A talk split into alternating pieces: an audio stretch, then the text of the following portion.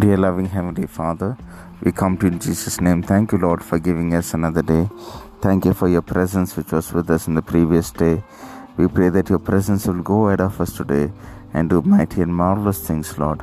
Thank you for the word which you have given to us for today. Yes, Lord. Lord, your word says that I will look to the Lord, that I will wait upon the Lord, and my God will answer me. Thank you so much.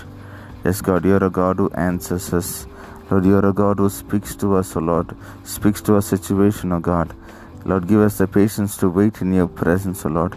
Help us to keep looking to you, O Lord. For those who look to you, Lord, will never be put to shame, Lord. Their faces will never be darkened.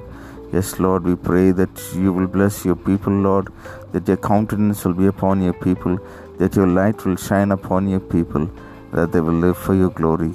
We thank you, Jesus. We give you the glory, honor, and praise. In Jesus' matchless name we pray. Amen. May God bless you, dear ones. Have a wonderful day ahead.